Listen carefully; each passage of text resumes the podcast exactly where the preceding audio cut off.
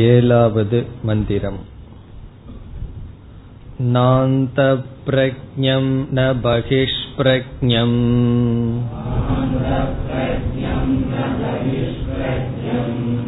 नोभयदप्रज्ञं न प्रज्ञानघनम्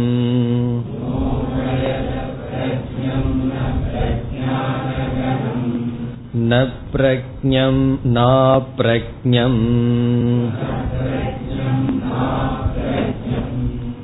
अदृष्टमव्यवहार्यमग्राह्यम्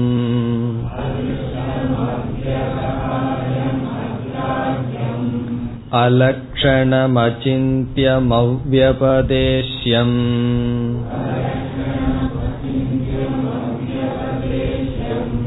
एकात्मप्रत्ययसारं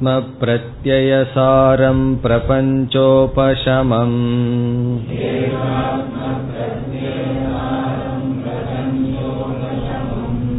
शान्तं शिवमद्वैतम्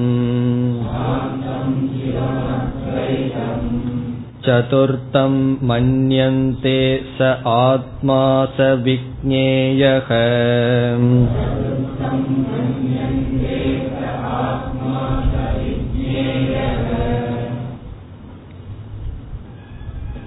துரியம் என்பது சைத்தன்யம் என்று பார்த்தோம். விஸ்வக விஸ்வன் என்பது ஸ்தூல சூக்ம காரண ஷரீரம் ஆகின்ற உபாதியுடன் கூடிய சைத்தன்யம். தைஜசக என்பவன் காரண சூக்ம ஷரீரத்துடன் கூடிய சைத்தன்யம் பிராஜ்யக என்பவன் காரண ஷரீரத்துடன் கூடிய சைத்தன்யம். துரியம் என்பது நான்காவதான சைத்தன்யம் அல்ல விஸ்வனுக்குள்ளும் தைஜசனுக்குள்ளும் பிராஜ்யனுக்குள்ளும் இருக்கும் கேவலமான வெறும் சைத்தன்யம். ஆகவே துரியம் என்பது உபாதியற்று பார்க்கப்படுகின்ற சைத்தன்யம். உபாதியுடன் புரிந்து கொண்டால் துரியம் விஸ்வ தைஜச பிராஜ்யனாக தெரிகிறது. உபாதியை நீக்கி புரிந்து கொண்டால் அந்த விஸ்வனே துரியம் தைஜசனே துரியம் பிராஜ்யனே துரியமாக இருக்கின்ற.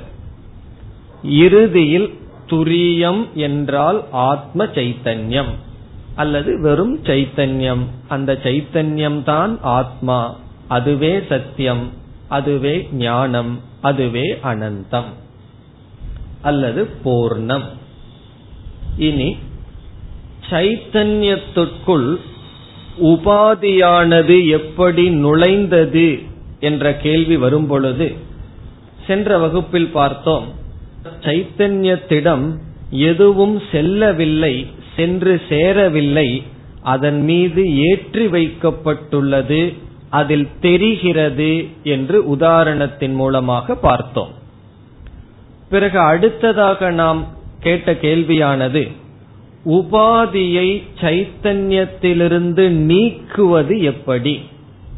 விஸ்வனை எடுத்துக்கொண்டு விஸ்வனிடம் ஸ்தூல சூக்ம காரண சரீரத்தை எப்படி நீக்குதல் இந்த மூன்று ரூபமான உபாதியை எப்படி நீக்குதல் என்றால் நாம் உண்மையில் ஸ்தூலமாக நீக்க வேண்டிய அவசியமில்லை இந்த மூன்றும் அங்கு இல்லை என்று புரிந்து கொள்ள வேண்டும். உபாதியை நீக்குதல் என்பது உபாதியை அங்கு இல்லை என்று புரிந்து கொள்ளுதல் என்று பார்த்தோம். அதற்கு அடுத்ததாக நாம் சிந்தித்தது எப்படி புரிந்து கொள்ளுதல் என்ற கேள்வி. அதற்கு நாம் பார்த்தோம் பதிலாக துரியத்தை புரிந்து கொள்ள புதிதாக ஒரு அவஸ்தை நமக்கு தேவையில்லை. ஒரு அவஸ்தையில் சென்று அங்கு துரியத்தை நாம் புரிந்து கொள்ள வேண்டிய அவசியமில்லை என்று பார்த்தோம். அப்படி என்றால் எந்த அவஸ்தையில் துரியத்தை நாம் புரிந்து கொள்வது என்றால் ஆழ்ந்த உறக்கம் கனவு இதில் புரிந்து கொள்ள முடியாது. ஜாகிரத அவஸ்தையில் தான் துரியத்தை நாம் புரிந்து கொள்ள முடியும். ஆகவே துரியத்தை பற்றிய ஞானத்தை அடைய நாம் விஸ்வனாக இருக்க வேண்டும் என்று பார்த்தோம்.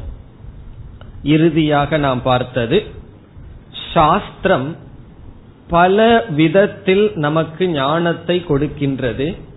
ஒன்று விதிமுகம் இனி ஒன்று நிஷேத முகம் அதை மேலும் சிந்தித்து பிறகு நாம் இப்பொழுது தொடர்கின்றோம். சாஸ்திரமானது தது துவம் அசி என்று உபதேசம் செய்தால் இந்த உபதேசத்தை நாம் விதிமுக உபதேசம் என்று கூறுகின்றோம். விதிமுகம் என்றால் நேரடியாக நீதான் அந்த பிரம்மனாக இருக்கின்றாய் என்று சொல்வது. அதற்கு பெயர் விதிமுகம். நேரடியாக சொல்வது என்றால் துவம் என்ற சொல்லில் மூன்று ஷரீரத்தை நீக்கி சைத்தன்யத்தை எடுத்துக்கொண்டு தது என்ற சொல்லில் பிரபஞ்சத்தை நீக்கி ஈஸ்வரனிடம் இருக்கின்ற சைத்தன்யத்தை எடுத்துக்கொண்டு ஜீவ சைத்தன்யமும் ஈஸ்வர சைத்தன்யமும் ஒன்று என்று சொல்வது.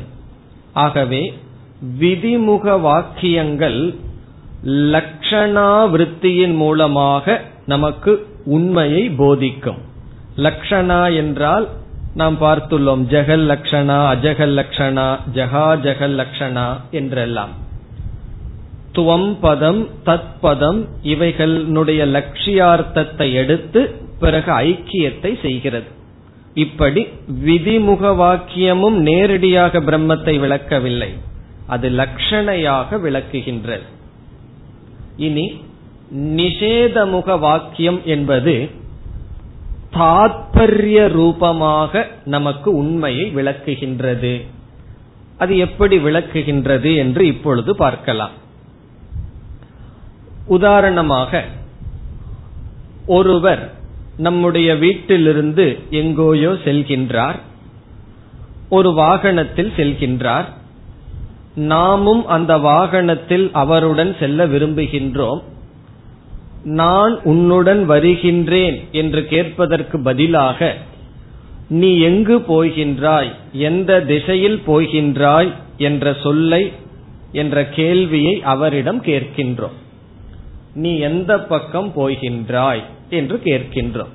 நாமும் புறப்பட்டு வெளியே போக தயாராக இருக்கின்றோம். அப்பொழுது அவர் புரிந்து கொள்கின்றார் நீ எந்த திசையில் செல்கின்றாய் என்ற சொல்லினுடைய பொருள் நான் எந்த திசையில் பயணம் செய்கின்றேன் என்பதற்காக அல்ல. அவர் போகின்ற திசையும் நான் போகின்ற திசையும் ஒன்றாக இருந்தால் என்னுடன் வர விரும்புகின்றார் என்று புரிந்து கொள்கின்றார். அவர் என்ன பதில் சொல்றார்? எங்கு போனாலும் என்ன நீங்களும் வாங்கல் உங்களை டிராப் பண்ணிட்டு போறேன்னு சொல்றார். இப்பொழுது எந்த திசையில் செல்கிறீர்கள் என்ற வார்த்தை எப்படி அவருக்கு ஞானத்தை கொடுத்தது என்றால் இதைத்தான் தாத்பரிய விருத்தி என்று சொல்கின்றோம். நம்முடைய சொல்லினுடைய பொருளை எடுத்துக்கொண்டு அவர் ஒரு அறிவை பெறவில்லை நம்முடைய சொல்லினுடைய தாத்பரியத்தை எடுத்துக் கொள்கின்றார். தாத்பரியம்னு சொன்னா இவர் என்ன சொல்ல விரும்புகின்றார் அது நேரடியாக சொல்லவில்லை அதை அவர் புரிந்து கொள்கின்றார். சாஸ்திரத்துல இதற்கு கொடுக்கின்ற உதாரணம் தாய் வந்து மகனை பார்த்து விஷம் புங்குவ விஷத்தை குடி என்று சொல்கின்றார் எப்பொழுதுன்னு சொன்னா மகன் வந்து தவறான இடத்தில் கீழானவர்களிடம் சென்று உணவை அருந்தி வருகின்றான். அப்பொழுது அப்படி உணவு அருந்தக்கூடாது அசுத்தமான உணவை அருந்தக்கூடாது என்பதை சொல்வதற்கு நீ விஷத்தை குடி என்று சொல்கின்றான். அப்பொழுது விஷத்தை குடி என்ற சொல்லினுடைய தாற்பயம் அசுத்தமான உணவை எடுத்துக்கொள்ள கூடாது என்பதை இந்த விதத்தில் அவள் சொல்கின்றாள் அப்படி பல சமயங்களில் நாம் ஒரு வார்த்தையை பயன்படுத்துவோம் வாக்கியத்தை பயன்படுத்துவோம் மனதில் அந்த வாக்கியத்தை பயன்படுத்துவதற்கான காரணம் வேறாக இருக்கும். புரிந்து கொள்பவர் அதை புரிந்து கொள்வார். இது அன்றாட வாழ்க்கையில் பல சமயங்களில் அல்லது ஒரு நாளைக்கு எவ்வளவோ முறை இவ்விதம் நாம் விவகாரம் செய்வோம். நம்ம பயன்படுத்துகின்ற வாக்கியத்தை எடுத்து அதை நேரடியாக புரிந்து கொள்ளாமல் அதனுடைய தாற்பயம் வேறாக இருக்கும். இப்ப டொனேஷன் வாங்க போறாருன்னு வச்சுக்கோ ஒருத்தர். எதோ பேசுவார். நீங்க நல்லா தானம் பண்றீங்க அந்த கோயில் கட்டினீர்களாமே இதெல்லாம் பேசுவார். தாத்பரியம் என்னன்னா எனக்கும் கொடுங்கள். அதுதான் தாத்பரியம். ஒருத்தருடைய பேச்சினுடைய தாத்பரியம் ஒன்னா இருக்கும் அதை விட்டுட்டு மீதி எல்லாம் பேசிட்டு இருப்பார். புரிஞ்சுக்கிறவர் என்ன பண்ணுவார்? தாத்பரியத்தை புரிஞ்சிட்டு பேசுறதையெல்லாம் வேறாக எடுத்துக் கொள்வார் அல்லது அதற்கு முக்கியத்துவம் கொடுக்க மாட்டார். அதே விதத்தில் இப்பொழுது இந்த மந்திரம் என்ன செய்கின்றது? நிஷேதம் செய்கின்றது. எது துரியம் என்ற கேள்விக்கு இது துரியம் என்று சொல்லாமல் எது துரியம் அல்ல என்று நிஷேதம் செய்கின்றது. நிஷேதம்னா இல்லை என்று நீக்குதல் ஆங்கிலத்தில் நெகேஷன் என்று சொல்வது. இந்த நிஷேதத்தினுடைய தாற்பயம் என்னவென்றால் அதிஷ்டான போதனம். எப்பொழுதெல்லாம் இல்லை என்று சொல்லப்படுகிறதோ சாஸ்திரத்தில் அங்கு உபதேசம் இல்லை என்பதில் இல்லை. அதற்கு ஆதாரமாக எது இருக்கின்றதோ அதில் தாற்பயம் உதாரணமாக நேக நானாஸ்தி கிஞ்சன. இந்த உலகத்தில் ஒன்றுமில்லை. இந்த உலகம் என்பது இல்லைன்னு உலகத்தை சாஸ்திரம் நிஷேதம் செய்கிறதுன்னு சொன்னா அதனுடைய தாற்பயம் என்ன? ஆதாரமான பிரம்மத்தை போதிக்கின்றது என்பது தாற்பயம் இங்கு பாம்பு இல்லை என்ற சொல்லினுடைய தாற்பயம் கயிறு இருக்கின்றது என்பதில் தாற்பயம் காரணம் என்னவென்றால் கயிற்றில் பாம்பை நாம் பார்க்கின்றோம். பாம்பு இல்லை என்று சொல்பவருடைய திருஷ்டியில் பாம்பு இல்லை. அவர் பாம்பை பார்த்துட்டா இல்லைன்னு சொல்றார். அவரை பொறுத்த வரைக்கும் அங்க பாம்பே கிடையாது. பாம்பு இல்லாத சமயத்தில் அவர் இல்லை என்று சொல்வதனுடைய தாற்பயம் என்ன? அர்த்தம் என்ன? அதுவே இல்லை. இல்லாதது அவர் எதுக்கு கஷ்டப்பட்டு இல்லைன்னு சொல்கிறார் என்றால் நீ இருப்பதாக எதை நினைத்தாயோ அது இல்லை பிறகு இருப்பது சத்தியமான கயிறு என்பதில் தாற்பயம் அதைத்தான் உபனிஷத் செய்கிறது. இந்த நாந்த பிரக்ஞம் என்று ஆரம்பிக்கின்ற மந்திரம் நிஷேத முகமாக தாத்பரிய விருத்தி தாத்பரிய ரூபமாக இப்பொழுது நமக்கு துரியத்தை போதிக்கின்றது. இனி நாம் மந்திரத்திற்குள் செல்லலாம். நாந்த பிரக்ஞம் ந பகிஷ் பிரக்ஞம் நாந்த பிரக்ஞத்தை விட்டு விடலாம் அதற்கு அடுத்த சொல்லை முதலில் எடுத்துக் கொள்ளலாம். ந பகிஷ் பிரக்ஞம் துரியம் என்றால் என்னவென்றால் ந பகிஷ் பிரக்ஞம் துரியம் பகிஷ் பிரக்ஞம் அல்ல. இங்க வந்து சப்ஜெக்ட் வந்து துரியம்ங்கிறத சேர்த்திக்கணும். ஏன்னா துரியத்தை விளக்க வருகின்ற மந்திரம் துரியம் என்பது. அதை நம்ம சேர்த்து படிக்க வேண்டும். துரியம் என்பது ந பகிஷ் பிரக்ஞம் பகிஷ் பிரஜக ஞாபகம் இருக்கின்றதா இந்த சொல்? எங்கு நம்ம படிச்சுள்ளோம்? ஜாகரித ஸ்தானக பகிஷ் பிரஜகன்னு பார்த்தோம். பகிஷ் பிரஜக என்பது யாரை குறிக்கின்ற சொல்? விஸ்வனை குறிக்கின்ற சொல். விஸ்வனுடைய லட்சணத்தை நாம் பார்க்கும் பொழுது ஜாகரித ஸ்தானக பகிஷ் பிரஜக சப்தாங்கக ஏகோண விம்சதி முகக என்றெல்லாம் பார்த்தோம். அதில் வெளி விஷயங்களை பார்ப்பவன் பிரஜகன அறிவு பகிஹி என்றால் வெளியே விஸ்வனுக்கு என்ன லட்சணம்? வெளி விஷயத்தை பார்ப்பவன். இப்ப இங்க துரியத்துக்கு என்ன லட்சணம்? வெளி விஷயத்தை பார்ப்பவன் அல்ல. அதுதான் துரியத்துக்கு லட்சணம். துரியம் என்பது வெளி விஷயத்தை பார்க்கும் அறிவு அல்ல. இதுதான் நிஷேதம். இந்த வாக்கியத்தை எப்படி பூர்த்தி செய்கின்றோம்? துரியம் ந பகிஷ்பிரக்ஞம். துரியம் பகிஷ்பிரக்ஞம் நாஸ்தி. அது வெளியே இருக்கின்ற வெளி விஷயங்களை பார்க்கின்ற அறிவாக இல்லை. அந்த பிரஜத்தை பிறகு பார்க்கலாம். இதனுடைய தாத்பரியம் என்ன? இப்ப இங்கு கவனித்தால் ஒரு ஆழ்ந்த கருத்து இருக்கின்ற விஸ்வனை அறிமுகப்படுத்தி இரண்டாவதாக தைஜசனை அறிமுகப்படுத்தும் பொழுது முதலில் பிரதம பாதக என்று விஸ்வன் அறிமுகப்படுத்தப்பட்டான்.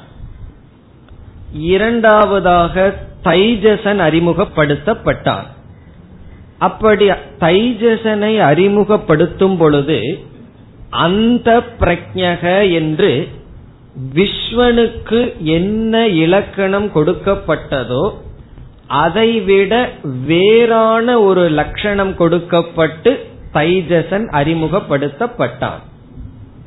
தைஜசன்கிற சொல்லிலேயே வேறு இலக்கணத்தை கொடுத்து விட்டோம் விஸ்வன்கிற சொல் முதல் பாதம். இரண்டாவது பாதத்துக்கு வரும்போது என்ன செய்யப்பட்டது? தைஜசன்கிற சொல் சொல்லி விஸ்வனுக்கு கொடுத்துள்ள இலக்கணத்துக்கு வேறாக ஒரு லட்சணம் கொடுக்கப்பட்டது. பிராஜ்யனுக்கு வரும் பொழுது மூன்றாவது பாத ஆத்மாவினுடைய மூன்றாவது பாதத்தில் விஸ்வனுக்கு கொடுக்கப்பட்ட தைஜசனுக்கு கொடுக்கப்பட்ட இலக்கணம் விசேஷணத்திலிருந்து வேறொரு விசேஷணம் கொடுக்கப்பட்டது. அது பகிஷ்பிரஜம் அந்த பிரஜம் கண பிரஜம் பிரஜான கணம் என்று சொல்லப்பட்டது. இனி துரியத்தை சொல்லும் பொழுது உபனிஷத் எப்படி சொல்லி இருக்க வேண்டும்? விஸ்வனுக்கு ஒரு இலக்கணம் விஸ்வனுக்கு ஒரு விசேஷனம் அஜெக்டிவ் ஒரு அடைமொழி தைஜசனுக்கு வரும்போது அவன் விஸ்வனிடம் வேறாக இருந்த காரணத்தினால் வேறொரு அடைமொழி பிராஜ்யனுக்கு வரும் பொழுது வேறொரு அடைமொழி அதே போல துரியத்திற்கு வரும் பொழுதும் துரியத்திற்கு ஒரு அடைமொழி சொல்லி அல்லவா விளக்க வேண்டும்? நான்காவதான துரியம் வேற ஏதாவது ஒரு அடைமொழி சொல்லி விளக்க வேண்டும். ஆனா இங்கு எப்படி விளக்குகிறது? துரியத்துக்கு வரும்பொழுது துரியம் என்பது விஸ்வன் அல்ல என்று சொல்லப்படுகிறது. இதை தைஜசனிடத்துல சொல்லப்படவில்லை. தைஜசனிடம் வரும் பொழுது விஸ்வனை அறிமுகப்படுத்தி தைஜசனிடம் வரும் பொழுது தைஜசனை விஸ்வன் அல்ல என்று சொல்லவில்லை. சொல்ல வேண்டிய அவசியமும் இல்லை. அந்த பிரஜன்னு சொல்லும் பொழுதே விஸ்வன் அல்ல என்று ஆகின்றது. புதிய பேர் கொடுக்கும் பொழுதே விஸ்வன் அல்ல என்பது நிலைநாட்டப்படுகிறது. பிராஜ்யனிடம் வரும் பொழுது பிராஜ்யனை விஸ்வன் அல்ல என்று சொல்லவில்லை. சொல்ல வேண்டிய அவசியமும் இல்லை.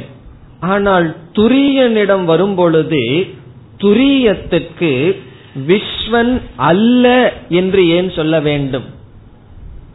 காரணம் உபனிஷத் இப்படி சொல்வதற்கு காரணம் துரியம் என்பது தைஜசனை போல் விஸ்வனிடமிருந்து வேறாக இருந்திருந்தால் துரியம் என்பது பிராஜ்யன் தைஜச விஸ்வனை காட்டிலும் வேறாக நான்காவதாக இருந்திருந்தால் அது வந்து விஸ்வன் அல்ல என்று சொல்ல முடியாது. வேற ஏதாவது ஒரு அடைமொழியில் சொல்லி இருக்க முடியும். ஆனால் இந்த துரியம் என்பது விஸ்வனாகவும் இருப்பதனால் அது விஸ்வனுக்குள்ளேயும் இருக்கு. தைஜசனுக்குள்ளேயும் இருக்கு. பிராக்ஞனுக்குள்ளேயும் இருக்கு. விஸ்வ தைஜச பிராக்ஞனுக்குள்ள ஊடுருவி இருக்கின்ற தத்துவம் துரியம். நான்காவதை போல் என்று சொல்லப்படுகிறது. இப்ப துரியம் என்பது விஸ்வ தைஜச பிராக்ஞனுக்குள்ளேயே இருக்கின்ற காரணத்தினால் துரியத்தை விளக்குவது விஸ்வன் அல்ல தைஜசன் அல்ல பிராக்ஞன் அல்ல என்று சொல்லிவிட்டால் பிறகு என்ன இருக்குன்னா இந்த மூன்றுக்குள் எது மாறாமல் இருக்குமோ அது துரியம் என்று நமக்கு கிடைக்கும். இந்த ஒரு கருத்து தான் நுண்ணிய கருத்து. பலர் இந்த இடத்துல தான் தவறு செய்கிறார்கள். அதனாலதான் சங்கராச்சாரியார் தெளிவா எழுதுறார் மூன்று அவஸ்தைகளுக்குள் இருக்கின்ற தத்துவத்தையே துரியமாக சாஸ்திரம் காட்ட விரும்புகிறது. இது ஆச்சாரியாருடைய வார்த்தை. திரையவஸ்த ஆத்மனக ஏவ. திரையவஸ்த ஆத்மனக என்றால் மூன்று அவஸ்தைக்குள் இருக்கின்ற ஆத்மாவையே துரியத்துவேன. துரியமாக பிரதிபாத இஷிதத்துவாத் பிரதிபாச இஷிதத்துவாத் என்றால் விளக்க உபனிஷத் விரும்புகின்றது. இந்த ஒரு வாக்கியத்தில் சங்கரர் மிக தெளிவாக துரியத்தினுடைய தத்துவத்தை விளக்கிவிட்டார். திரயவஸ்த ஆத்மனக ஏவ என்றால் மூன்று அவஸ்தைக்குள் இருக்கின்ற ஆத்ம தத்துவத்தையே துரியத்துவேன துரியமாக பிரதிபாத இசி தத்துவாத் விளக்க உபனிஷத் விரும்புகின்றது. அப்ப துரியம் என்றால் மூன்று அவஸ்தைகளுக்குள் எந்த தத்துவம் மாறாமல் தொடர்ந்து இருக்கின்றதோ அதுவே துரியம். மூன்று அவஸ்தைகளுக்குள் எந்த ஒரு சைத்தன்யம் எந்த விதமான மாற்றத்தையும் அடையாமல் இருக்கின்றதோ அந்த சைத்தன்யம் துரியம். அது எப்படி அந்த சைத்தன்யம் தான் துரியம்னு நமக்கு தெரிகிறதுன்னு சொன்னா உபனிஷத் துரியத்தை விளக்க வரும் பொழுது விஸ்வனுக்கும் தைஜசனுக்கும் பிராஜ்யனுக்கும் தனித்தனி அடைமொழி கொடுத்து விஸ்வனை தைஜசனை பிராக்யனை தனிமைப்படுத்தியது வேறுபடுத்தியது. தைஜசனுக்கு வரும்போது விஸ்வனுடைய லட்சணம் அங்க கிடையாது. பிராக்யனுக்கு வரும்போது தைஜசனுடைய லட்சணம் கிடையாது. துரியத்திற்கு வரும்பொழுது என்ன சொல்கின்றது? விஸ்வன் அல்ல தைஜசன் அல்ல பிராக்யன் அல்ல என்று சொல்வதில் என்ன சித்திக்கின்றது? அது விஸ்வனுக்குள்ளும் தைஜசனுக்குள்ளும் பிராஜ்யனுக்குள்ளும் ஊடுருவி இருக்கின்றது என்று நமக்கு தெரிகின்றது. ஆகவே இங்க வந்து ந பகிஷ் பிரக்ஞம் என்ற நிஷேதம் செய்யப்பட்டுள்ளது. இனி இந்த நிஷேதத்தினுடைய தாத்பரியம் என்ன என்று பார்க்கலாம். நம்ம வந்து ஒரு வார்த்தைய சொன்னோம்னு சொன்னா அந்த வார்த்தையிலிருந்து ஒரு தாத்பரியத்தை எடுத்துக் கொள்கின்றோம். அந்த வார்த்தையை நேராக எடுத்துக் கொள்வதில்லை. அந்த சூழ்நிலையிலிருந்து தாத்பரியமான அர்த்தத்தை எடுத்துக் கொள்கின்றோம். இப்ப ஒருவர் வந்து என்னை பார்க்க வருகின்றார். வந்து நீங்கள் இப்பொழுது என்னோடு வந்து ஒரு இடத்துக்கு போயிட்டு வரணும் அப்படின்னு சொல்றார். நான் அவரிடம் சொல்கின்றேன் கொஞ்சம் தலைவலியாக இருக்கிறது. அதான் நான் சொல்றேன். அவர் என்ன புரிஞ்சு கொள்கின்றார் என்னோடு அவர் வரவில்லை என்று சொல்கிறார். நான் சொன்ன வார்த்தை என்ன? தலை வலிக்கின்றது. அவர் புரிந்து கொண்டது என்ன? அவர் என்னுடன் வரமாட்டார். இப்படி தாத்பரிய விருத்தி என்றால் நாம ஒன்றை சொல்றோம். நம்ம மனதுல சொல்லாததை அவர் புரிந்து கொள்கின்றார். உபனிஷத் வந்து துரியம் என்பது விஸ்வன் அல்ல. அவ்வளவுதான் சொல்லுது. அதனுடைய தாற்பயம் என்ன என்றால் விஸ்வன் என்பவன் சைத்தன்யமும் மூன்று ஷரீரமும் தைஜசன் என்பவன் சைத்தன்யமும் இரண்டு ஷரீரமும் பிராக்ஞன் என்பவன் சைத்தன்யம் ஒரு ஷரீரம் இப்பொழுது துரியம் என்பது விஸ்வன் அல்ல என்று சொல்வதில் உபனிஷத் என்ன செய்கின்றது என்றால் விஸ்வனிடம் விஸ்வன்கிறது சைத்தன்யம். நம்ம என்ன மனதில் ஞாபகம் வைக்க வேண்டும் என்றால் விஸ்வன்கிற சொல் மூன்று சரீரத்தை குறிக்கல. மூன்று ஷரீரத்தோடு அபிமானம் வைத்திருக்கின்ற சைத்தன்யத்தை குறிக்கின்றது. இப்ப விஸ்வன்கிற சொல் சைத்தன்யத்தை குறிக்கின்ற சொல். பிறகு சைத்தன்யத்துக்கு விஸ்வன் என்ற ஸ்டேட்டஸ் ஏன் எப்படி வந்தது? மூன்று ஷரீரத்தினால அப்ப விஸ்வன் அல்ல என்று சொன்னவுடன் அந்த சைத்தன்யத்தை தாற்பயமாக நிறுத்தி வைத்து அந்த சைத்தன்யத்திற்கு எதனால் விஸ்வன் என்ற அடைமொழி வந்ததோ அதை மட்டும் நீக்குகின்றது. சைத்தன்யத்தை நீக்கவில்லை. துரியம் என்பது பகிஷ் பிரஜன் அல்ல வெளியே பார்க்கும் சைத்தன்யம் அல்ல என்றுதான் சொல்கிறதே தவிர சைத்தன்யம் அல்ல சைத்தன்யமும் அல்லன்னு சொல்ல போகுது. அதுக்கு வேற அர்த்தம் பார்க்க போறோம். அது ஜடம்னு சொல்லவில்லை. வெளியே பார்க்கும் அறிவு அல்ல. அப்படி சொன்னால் மூன்று ஷரீரமும் நீக்கப்படுகின்றது. உபாதியானது நீக்கப்படுகின்றது. அறிபவன் வெளி விஷயத்தை அறிபவன் என்ற ஞாத்திருத்துவம் அறிபவன் என்ற ஸ்டேட்டஸ் நீக்கப்படுகின்றது. இப்ப விஸ்வன் எப்படி இருக்கின்றான்? வெளி விஷயங்களை அறிந்து கொண்டிருக்கின்ற சைத்தன்யம். வெளி விஷயத்தை அறிபவன் துரியம் அல்ல. துரியம் என்பது வெளி விஷயத்தை அறிபவன் அல்ல என்றால் பிறகு அது சைத்தன்யமும் நீக்கப்படவில்லை. சைத்தன்யத்தின் மீது ஏற்றி வைக்கப்பட்ட தன்மை நீக்கப்படுகின்ற. இதுதான் தாற்பரிய விற்த்தியின் மூலம் நிஷேத வாக்கியம் அத்தியஸ்த தர்மத்தை இங்கு ஞாத்திரு தர்மம் அறிபவன் சப்ஜெக்ட் வெளி விஷயத்தை அறிபவன் என்பதை நீக்குகின்றது. ந பகிஷ் பிரக்ஞம் இங்க ந பகிஷ் பிரக்ஞம் என்பது துரியம் விஸ்வன் அல்ல என்று நீக்குகிறது. இதில் இனி ஒரு விசாரமும் இருக்கின்றது. விஸ்வன் என்பவன் இரண்டு தத்துவத்துடன் கூடியவன்னு பார்த்தோம். ஒன்று சைத்தன்யம் இனி ஒன்று மூன்று ஷரீரம் அத உபாதி என்று அழைத்து வருகின்றோம். இப்பொழுது துரியம் என்பது சைத்தன்யத்தை மட்டும் குறிக்கின்றது மூன்று ஷரீரமான உபாதியை நீக்குகின்றது என்று பார்த்தோம். விஸ்வன் என்பவன் சைத்தன்யமும் மூன்று உடலும் உபாதியும் என்று சொன்னால் நாம் ஏன் சைத்தன்யத்தை நீக்கி சைத்தன்யத்தை நாம் நீக்கிவிட்டு உபாதியை எடுத்துக்கொள்ள கூடாது இப்ப விஸ்வனிடம் ரெண்டு தத்துவம் இருக்கு. ஒன்று சைத்தன்யம் இனி ஒன்று உபாதி. நாம் ஏன் சைத்தன்யத்தை நீக்கிட்டு உபாதியை எடுத்துக்க கூடாது என்றால் அடுத்தது என்ன செய்ய போகின்றது? நாந்த பிரக்ஞம் என்ற சொல் வர இருக்கின்றது. உபனிஷத்து சொல்லும் போது நாந்த பிரக்ஞம்னு ஆரம்பிக்கின்றது. அது எதை நிஷேதம் செய்கின்றது? அந்த பிரஜனாக இருப்பவன் யார்? தைஜசன். தைஜசனை நிஷேதம் செய்கின்றது.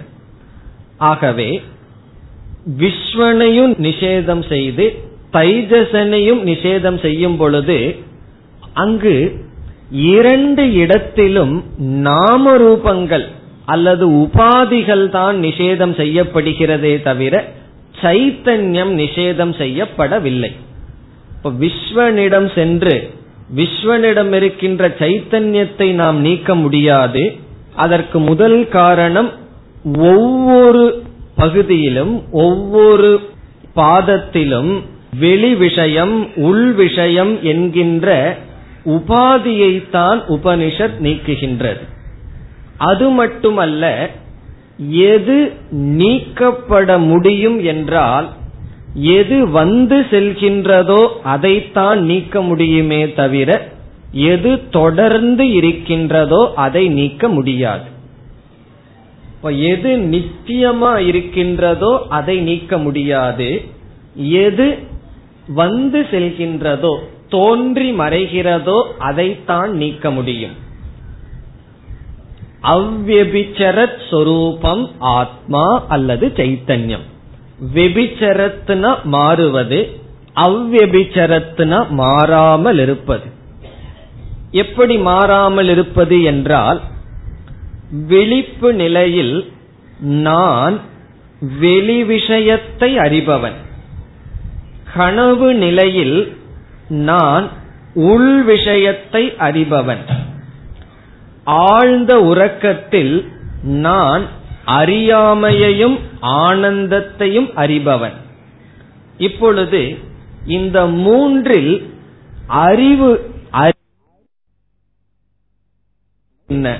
அறியாமை ஆனந்தம் அல்லது சுகம். ஆகவே அவ்வபிச்சரத் சொரூபம். மாறாமல் இருப்பது சைத்தன்யம் மாறாமல் இருப்பதை யாரும் நீக்க முடியாது. ஆகவே விஸ்வன்கிற சொல்லில் சைத்தன்யமும் உடலும் இருந்த போதிலும் சாஸ்திரம் உடலைத்தான் நீக்குகின்றது உபாதியைத்தான் நீக்குகின்றது சைத்தன்யத்தை நீக்கவில்லை நீக்கவும் முடியாது. இனி துரியம் ந பகிஷ்பிரக்ஞம் இதனுடைய அர்த்தம் என்ன? துரியம் என்பது விஸ்வனே ஆனால் வெளி விஷயத்தை பார்ப்பவன் அல்ல. விஸ்வனிடம் இருக்கின்ற சைத்தன்ய தத்துவம். இனி முதல் பகுதிக்கு வரலாம். நாந்த பிரக்ஞம் அந்த பிரக்ஞம் ந துரியம். அல்லது துரியம் ந அந்த பிரக்ஞம் இது எதை நீக்குகின்றது? தைஜசனை நீக்குகின்றது. அந்தக என்றால் உள்ளே சூக்மமான விஷயங்களை பார்த்து கொண்டிருக்கின்ற சைத்தன்யம் துரியம் அல்ல. அந்த பிரஜக என்றால் மனதிற்குள் வெளி விஷயம் இல்லாமல் மனதிற்குள் பிரவிவித்த புக் என்று சொல்லப்பட்டது. உள்ளே இருக்கின்றதை அனுபவிப்பவன் அது துரியம் அல்ல. நாந்த பிரஜத்துக்கு என்ன டிரான்ஸ்லேஷன் துரியம் உள்ளே அனுபவிக்கின்ற சைத்தன்யம் அல்ல. உள் விஷயத்தை பார்க்கின்ற சைத்தன்யம் அல்ல. ந பகிஷ்பிரஜம் என்றால் துரியம் வெளி விஷயத்தை பார்க்கும் சைத்தன்யம் அல்ல. இனியும் சுருக்கமா சொன்னா துரியம் என்பது வெளி விஷயத்தை பார்ப்பவன் அல்ல உள் விஷயத்தை பார்ப்பவன் அல்ல. இனி அடுத்தது என்ன இருக்கு? மூன்று பொருளை பார்க்கிறதாக பார்த்தோம். அதற்கு முன் உபனிஷத் வேறு சிலதையும் சொல்கின்றது. நாந்த பிரக்ஞம் ந பகிஷ் பிரக்ஞம் ந உபயத பிரக்ஞம் உபயத பிரக்ஞம் என்பது அந்தரால அவஸ்தா.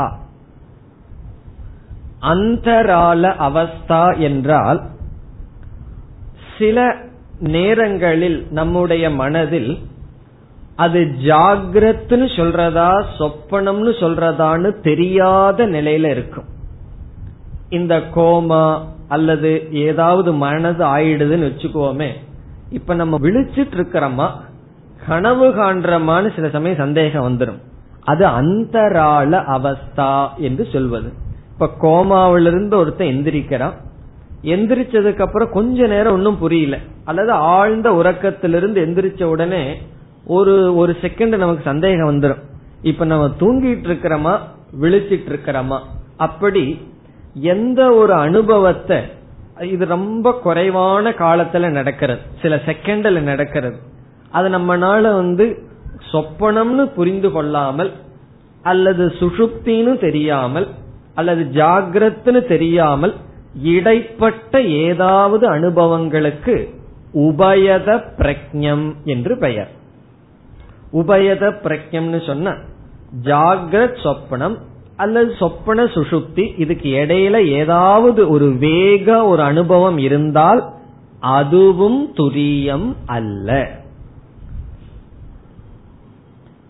இப்ப துரியம் என்பது ஜாகிரத அவஸ்தையை அனுபவிக்கும் சைத்தன்யம் அல்ல சொப்பன அவஸ்தையை அனுபவிக்கும் சைத்தன்யம் அல்ல ஜாகிரத் சொப்பனத்திற்கு இடையில் ஏதாவது ஒரு அனுபவம் இருந்தால் அதையும் அனுபவிக்கும் சைத்தன்யம் அல்ல. ந உபயத பிரக்ஞம் அடுத்தது ந பிரஜான கணம். கண பிரஜம்னு பார்த்தோம். இது எதை நீக்குகின்றது? பிராஜ்யன் அல்ல. துரியம் என்பது பிராஜ்யன் அல்ல. பிரஜான கணம் என்றால் அறிவினுடைய ஒரு மொத்தம் அறிவினுடைய ஒரு மாஸ் அதுவும் அல்ல. இதெல்லாம் நம்ம வந்து எத்தனை சுப்தோன கஞ்சன காமம் காமயதேங்கிற இடத்துல பார்த்திருக்கின்றோம் அந்த மந்திரத்தில். பிராஜ்யன் இடத்துல என்ன ஆகுதுன்னு சொன்னா எல்லா விதமான விசேஷ ஞானங்களெல்லாம் சென்று ஒட்டு மொத்தமாக அவனிடம் இருக்கின்றது. பிரஜான கணம்னு சொன்னா விசேஷமான ஞானங்கள் கடஜானம் படஜானம்ங்கிற விதவிதமான அறிவுகள் எல்லாம் ஆழ்ந்த உறக்கத்தில் ஒட்டு மொத்தமாக அறிவாக இருக்கிறது. அதுவும் துரியம் அல்ல. ந நாந்த பிரக்ஞம் ந பகிஷ் பிரக்ஞம் ந உபயத பிரக்ஞம் ந பிரஜான கணம். இவ்வளவு சொற்களுக்குள்ள என்ன நீக்கப்பட்டு விட்டதுன்னு சொன்னா துரியம் என்பது வெளி விஷயத்தை பார்க்கிற சைத்தன்யம் அல்ல உள் விஷயத்தை பார்க்கிற சைத்தன்யம் அல்ல ஆழ்ந்த உறக்கத்தில் அறியாமையை பிரகாசப்படுத்துற சைத்தன்யமும் அல்ல என்று சொல்லப்பட்டது. இனி அடுத்த சொல். ந பிரக்ஞம். இங்கு ந பிரக்ஞம் என்றால் ஒரு வார்த்தையை இங்கு சேர்த்திக் கொள்ள வேண்டும். ந சர்வத பிரக்ஞம். ந பிரஜம்ங்கிறது அப்படியே படிக்காமல் சர்வதகங்கிற வார்த்தையை சேர்த்திக்கணும். எப்படின்னா உபயத பிரக்ஞம்னு படிச்சோம். அப்படின்னா சர்வத பிரக்ஞம்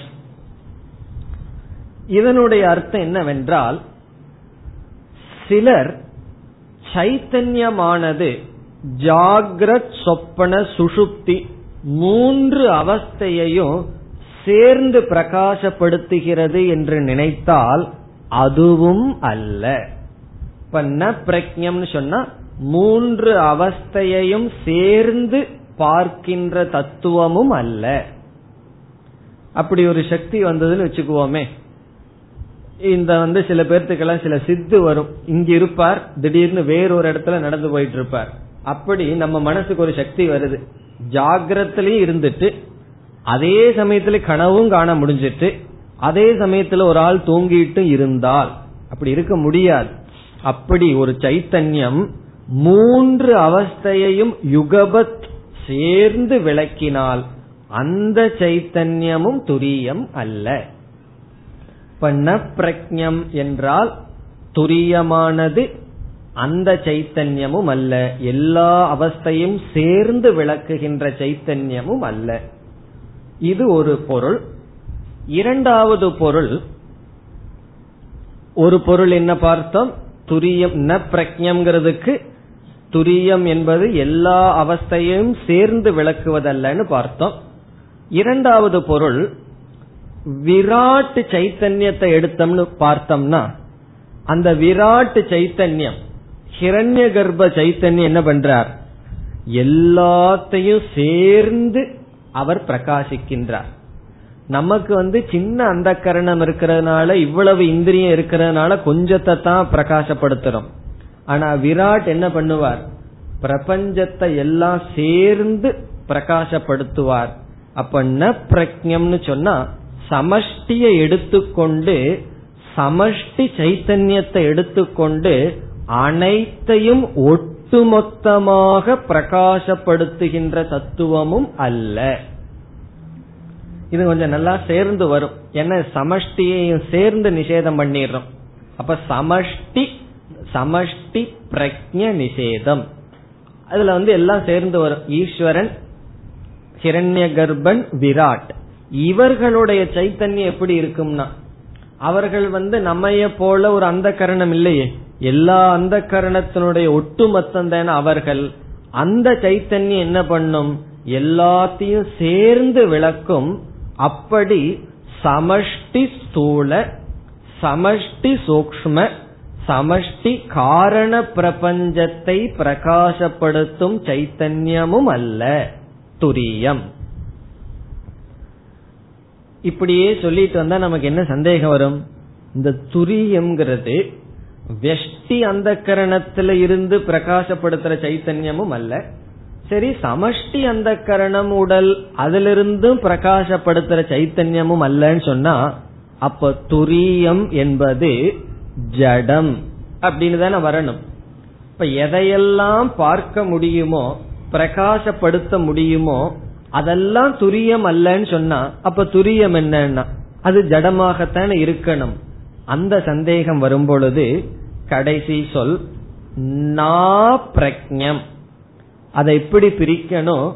ந அப்ரக்ஞம். அப்பிரக்ஞம்னா ஜடம். பிரக்ஞம்னா அறிவு. அப்ரக்ஞம்னா பிரக்ஞ இல்லாதது ஜடம். ந அப்ரக்ஞம்னா ஜடம் அல்ல.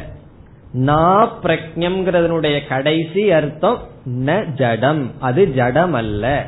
அறிவற்றது அல்ல. நா பிரக்ஞம் ந அப்பிரக்ஞம்னு பிரிக்கிறோம். பிரக்ஞம்னா அறிவு. அப்ரக்ஞம்னா அறிவற்றது. ந அப்ரக்ஞம்னா அறிவற்றது அல்ல. அப்படின்னு என்னன்னா? அறிவற்றது அல்லன்னா அறிவு சொரூபம். ஜடமும் அல்ல என்பது பொருள். இதோட ஒரு ஃபுல் ஸ்டாப் இதோட இதற்கு பிறகும் துரியத்தினுடைய விளக்கம் தான் வருது. இப்ப இது வரைக்கும் நிறுத்தி நம்ம மீண்டும் கொஞ்சம் பார்த்தோம்னா துரியத்தை பத்தி என்ன அறிவு நமக்கு கிடைக்கிறது? நாந்த பிரக்ஞம் ந பகிஷ் பிரக்ஞம் ஆரம்பிச்சு நா பிரக்ஞம் வரை நிறுத்தி பார்த்தால் நமக்கு என்ன அறிவு கிடைக்கின்றது துரியத்தை பற்றி? நா பிரக்ஞங்கிற முன்னாடி வரைக்கும் இந்த கடைசி சொல்லுக்கு முன்னாடி வரைக்கும் எதையும் பார்ப்பது அனுபவிப்பவன் துரியம் அல்ல என்று சொல்லப்பட்டது. அதுதான் அதனுடைய சாரம். ந ஞாத்ரு. அறிபவன் அல்ல. அதுதான் சாரம். நாந்த பிரஜத்தில் ஆரம்பிச்சு ந பிரஜம் வரைக்கும். நாந்த பிரஜம் ந பகிஷ்பிரஜம் நோபயத பிரஜம் ந பிரஜானகணம் ந பிரஜம் அதுவரை பேசியது அறிபவன் துரியம் அல்ல.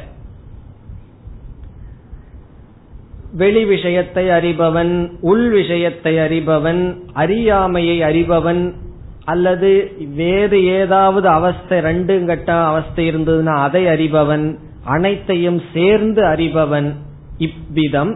எதெல்லாம் அறிபவனாக இருந்து கொண்டு இருப்பானோ அத்தனையும் நீக்கப்பட்டு அறிபவன் அல்ல என்று சொல்லப்பட்டது. துரியம் என்பது அறிபவன் அல்ல. இப்படி சொன்னவுடன் இப்ப இந்த டேபிள் அறிபவன் அல்ல.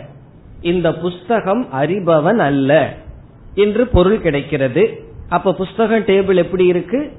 ஜடமாக இருக்கிறது. என்ன அறிபவன் அல்லவே. அதனாலதான் அடுத்த வார்த்தை என்ன சொல்லிடுது? ந அப்ரக்ஞம். ஜடமும் அல்ல.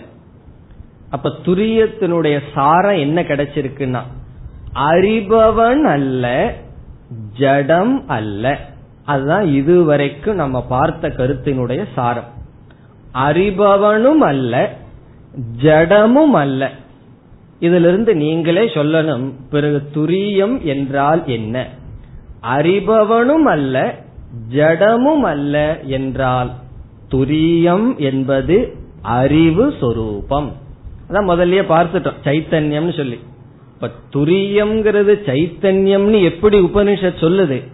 அறிபவனும் அல்ல ஜடமும் அல்லன்னு சொன்னா வாட் இஸ் லெப்ட் அவுட்னா எது இருக்குன்னா அறிவு சொரூபம். அப்ப துரியம் என்பது அறிபவனாக இல்லை ஜடமாக இல்லை. ஜடமாக இல்லைன்னு சொல்வதிலிருந்து என்ன கிடைக்க போகுதுன்னா அறியப்படுபவனாக இல்லைன்னு கிடைக்க போகுது. அதனுடைய விளக்கம் அடுத்ததுல பார்க்க போறோம். அப்ப துரியம் அறிபவனாக இல்லை ஜடமாக இல்லை அறிவு சொரூபமாக இருக்கிறது. அதனுடைய அர்த்தம் என்னன்னு சொன்னா உபனிஷத்து வந்து விஸ்வனை பார்த்து சொல்கின்றது. இந்த உபதேசம் எல்லாம் யாருக்கு பண்ணது உபனிஷத்? தைஜசனுக்கா பிராஜ்யனுக்கா பிராஜ்யனுக்கு பண்ணதுன்னா நீங்க தூங்கிட்டு இருக்கணும்னு அர்த்தம். தைஜசனுக்கு பண்ணதுன்னா நீங்க ஏதாவது கனவு கண்டுட்டு இருப்பீங்கன்னு அர்த்தம். கனவு கண்டுட்டு இருப்பவனுக்கோ அல்லது ஆழ்ந்து உறங்கிட்டு இருக்கிறவனை பார்த்து இத உபதேசம் பண்ணல. விஸ்வனை பார்த்து சொல்லுது நீ விஸ்வன் அல்ல. நீ துரியம். இந்த ஞானத்தை வாங்கிக்கிறதுக்கு நமக்கு பிரமாணம் தேவை. ஏன்னா எந்த அறிவும் ஒரு பிரமாணத்தின் மூலமாகத்தானே வரும். அந்த பிரமாணம் ஜாகிரத அவஸ்தையில தான் இருக்கின்றது. ஆகவே ஜாகிரத அவஸ்தையில் ஒருவன் பிரமாதாவாக இருந்து கொண்டு பிரமாதான்னு அறிபவன் பிரமாணத்தை யாரு பயன்படுத்துகிறானோ அவனுக்கு என்ன பெயர்? பிரமாதா. ஜாகிரத அவஸ்தையில் விஸ்வனான பிரமாதா. தைஜசனும் பிரமாதா. அந்த பிரஜத்தை பார்க்கிற பிரமாதா. பிராஜ்யனும் பிரமாதா. பிரமாதான்னு சொல்ல முடியாது. அனுபவிச்சிட்டு இருக்கிறவர் இப்போ பிரமாதா அறிபவன் எப்படி? விஸ்வனாக இருக்கின்ற பிரமாதா சாஸ்திரம்ங்கிற பிரமாணத்தை பயன்படுத்தி தான் என்னன்னு புரிஞ்சுக்கிறான். நான் பிரமாதா அல்ல. அகம் அப்பிரமாதா. நான் அறிபவன் அல்ல. இதுதான் சாஸ்திரம். இது ஒரு பெரிய ட்ரிக் எப்படின்னா அறிபவனாக இருந்து கொண்டு எந்த பொருள் அறிஞ்சாலும் நான் அறிபவனாகவே இருக்கேன். சாஸ்திரத்திலிருந்து மகா வாக்கியத்தை அறியும் பொழுது அறிபவனாகிய நான் என்ன அறிவு அடைகிற? நான் அறிபவன் அல்ல என்ற ஞானத்தை அடைகின்றேன். இப்ப சாஸ்திரம் வந்து அறிபவனை பார்த்து நீ அறிபவன் அல்ல என்ற ஞானத்தை கொடுக்கின்றது. நீ கர்த்தா அல்ல. நீ ஞாதா அல்ல.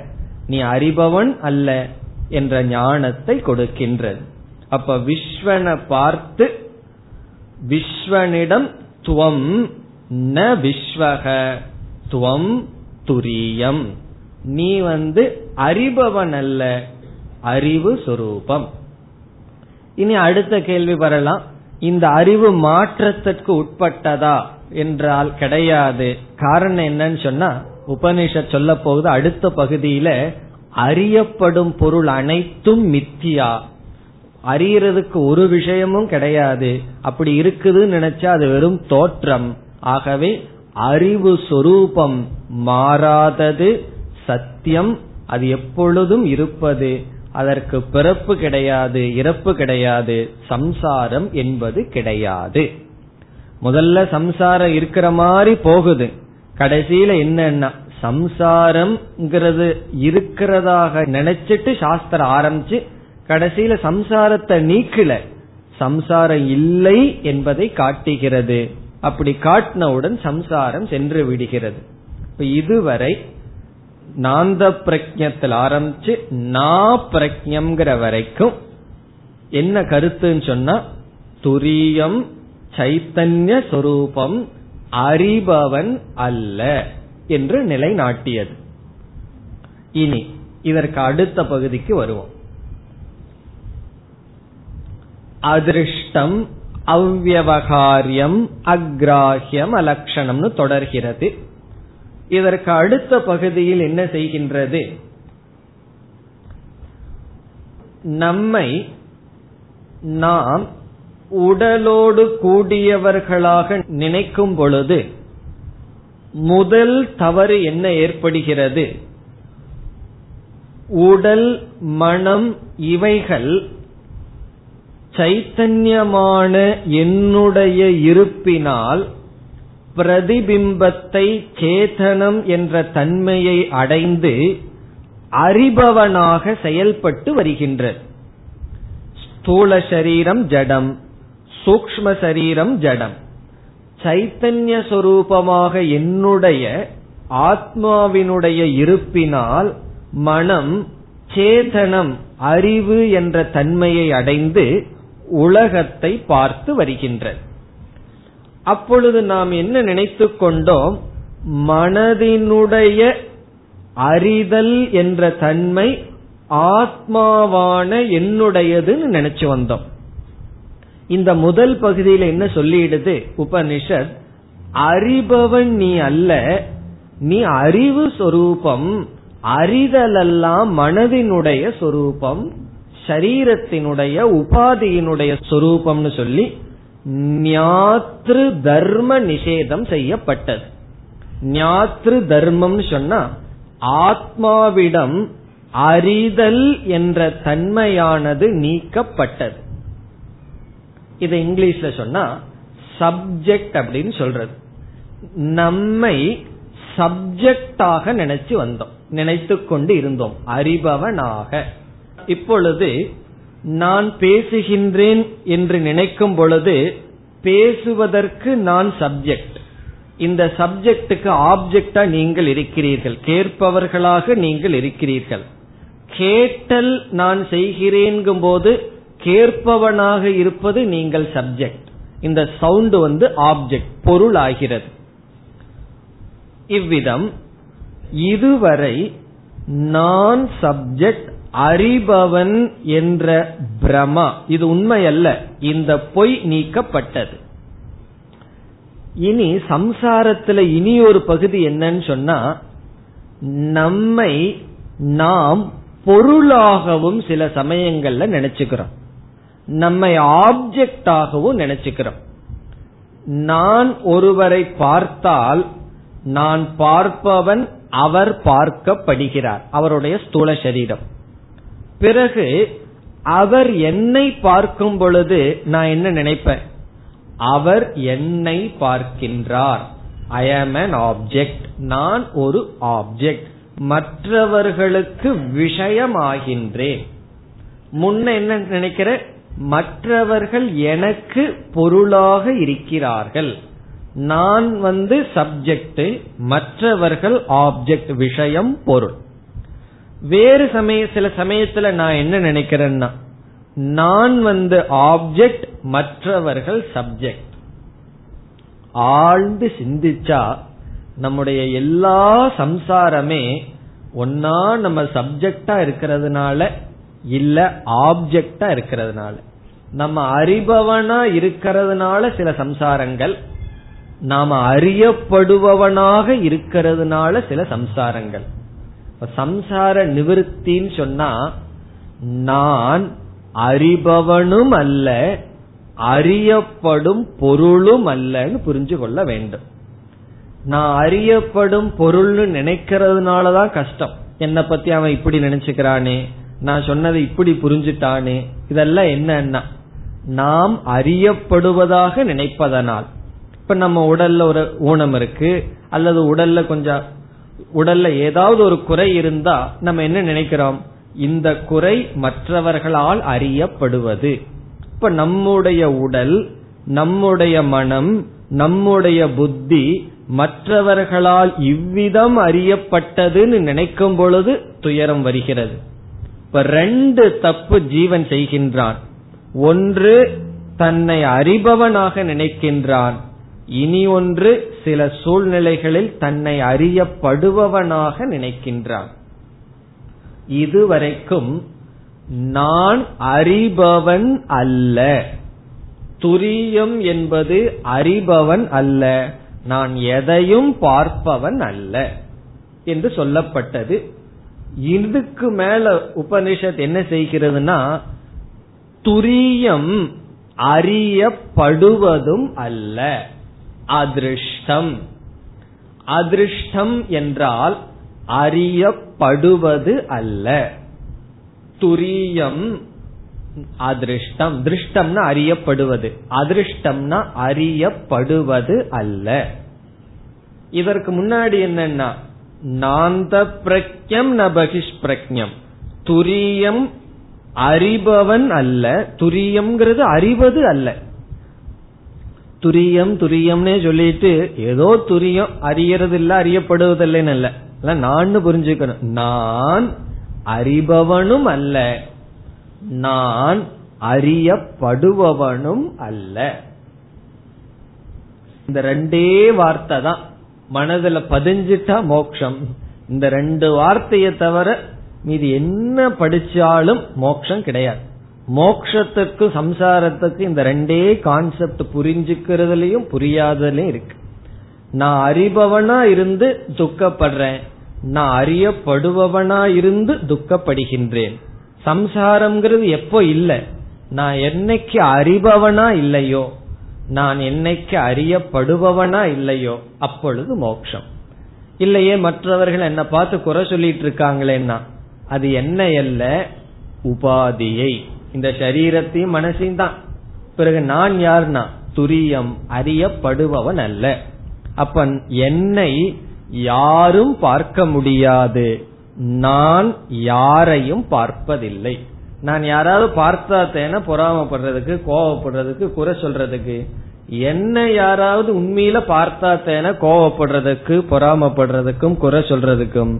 பிறகு பார்க்கிறதெல்லாம் என்னன்னா குணா குணேஷு வர்த்தந்தே. ஒரு அனாத்மா இனி ஒரு அனாத்மாவை பார்த்துட்டும் பார்க்கப்பட்டு கொண்டும் இருக்கின்றது. அப்ப சம்சாரம்ங்கிறது சரீரத்துக்குள்ள இருக்கின்றது. நாம சரீரத்திற்குள்ள இருந்தா சம்சாரம் நம்ம சரீரத்திலிருந்து நீங்கி இருந்தால் சாட்சி. ஆகவே அதிருஷ்டம். அதிருஷ்டம்னா என்ன? துரியம்.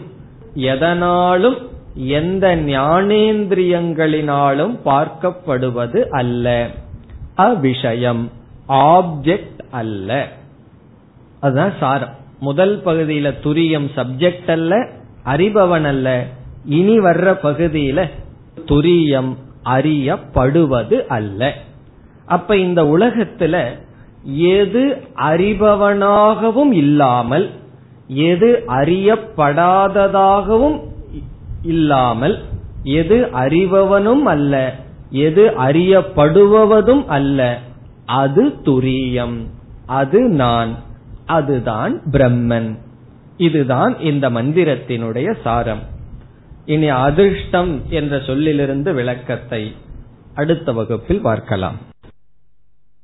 ॐ पूर्णमधपूर्णमिधं पूर्णात्पूर्णमुदच्छते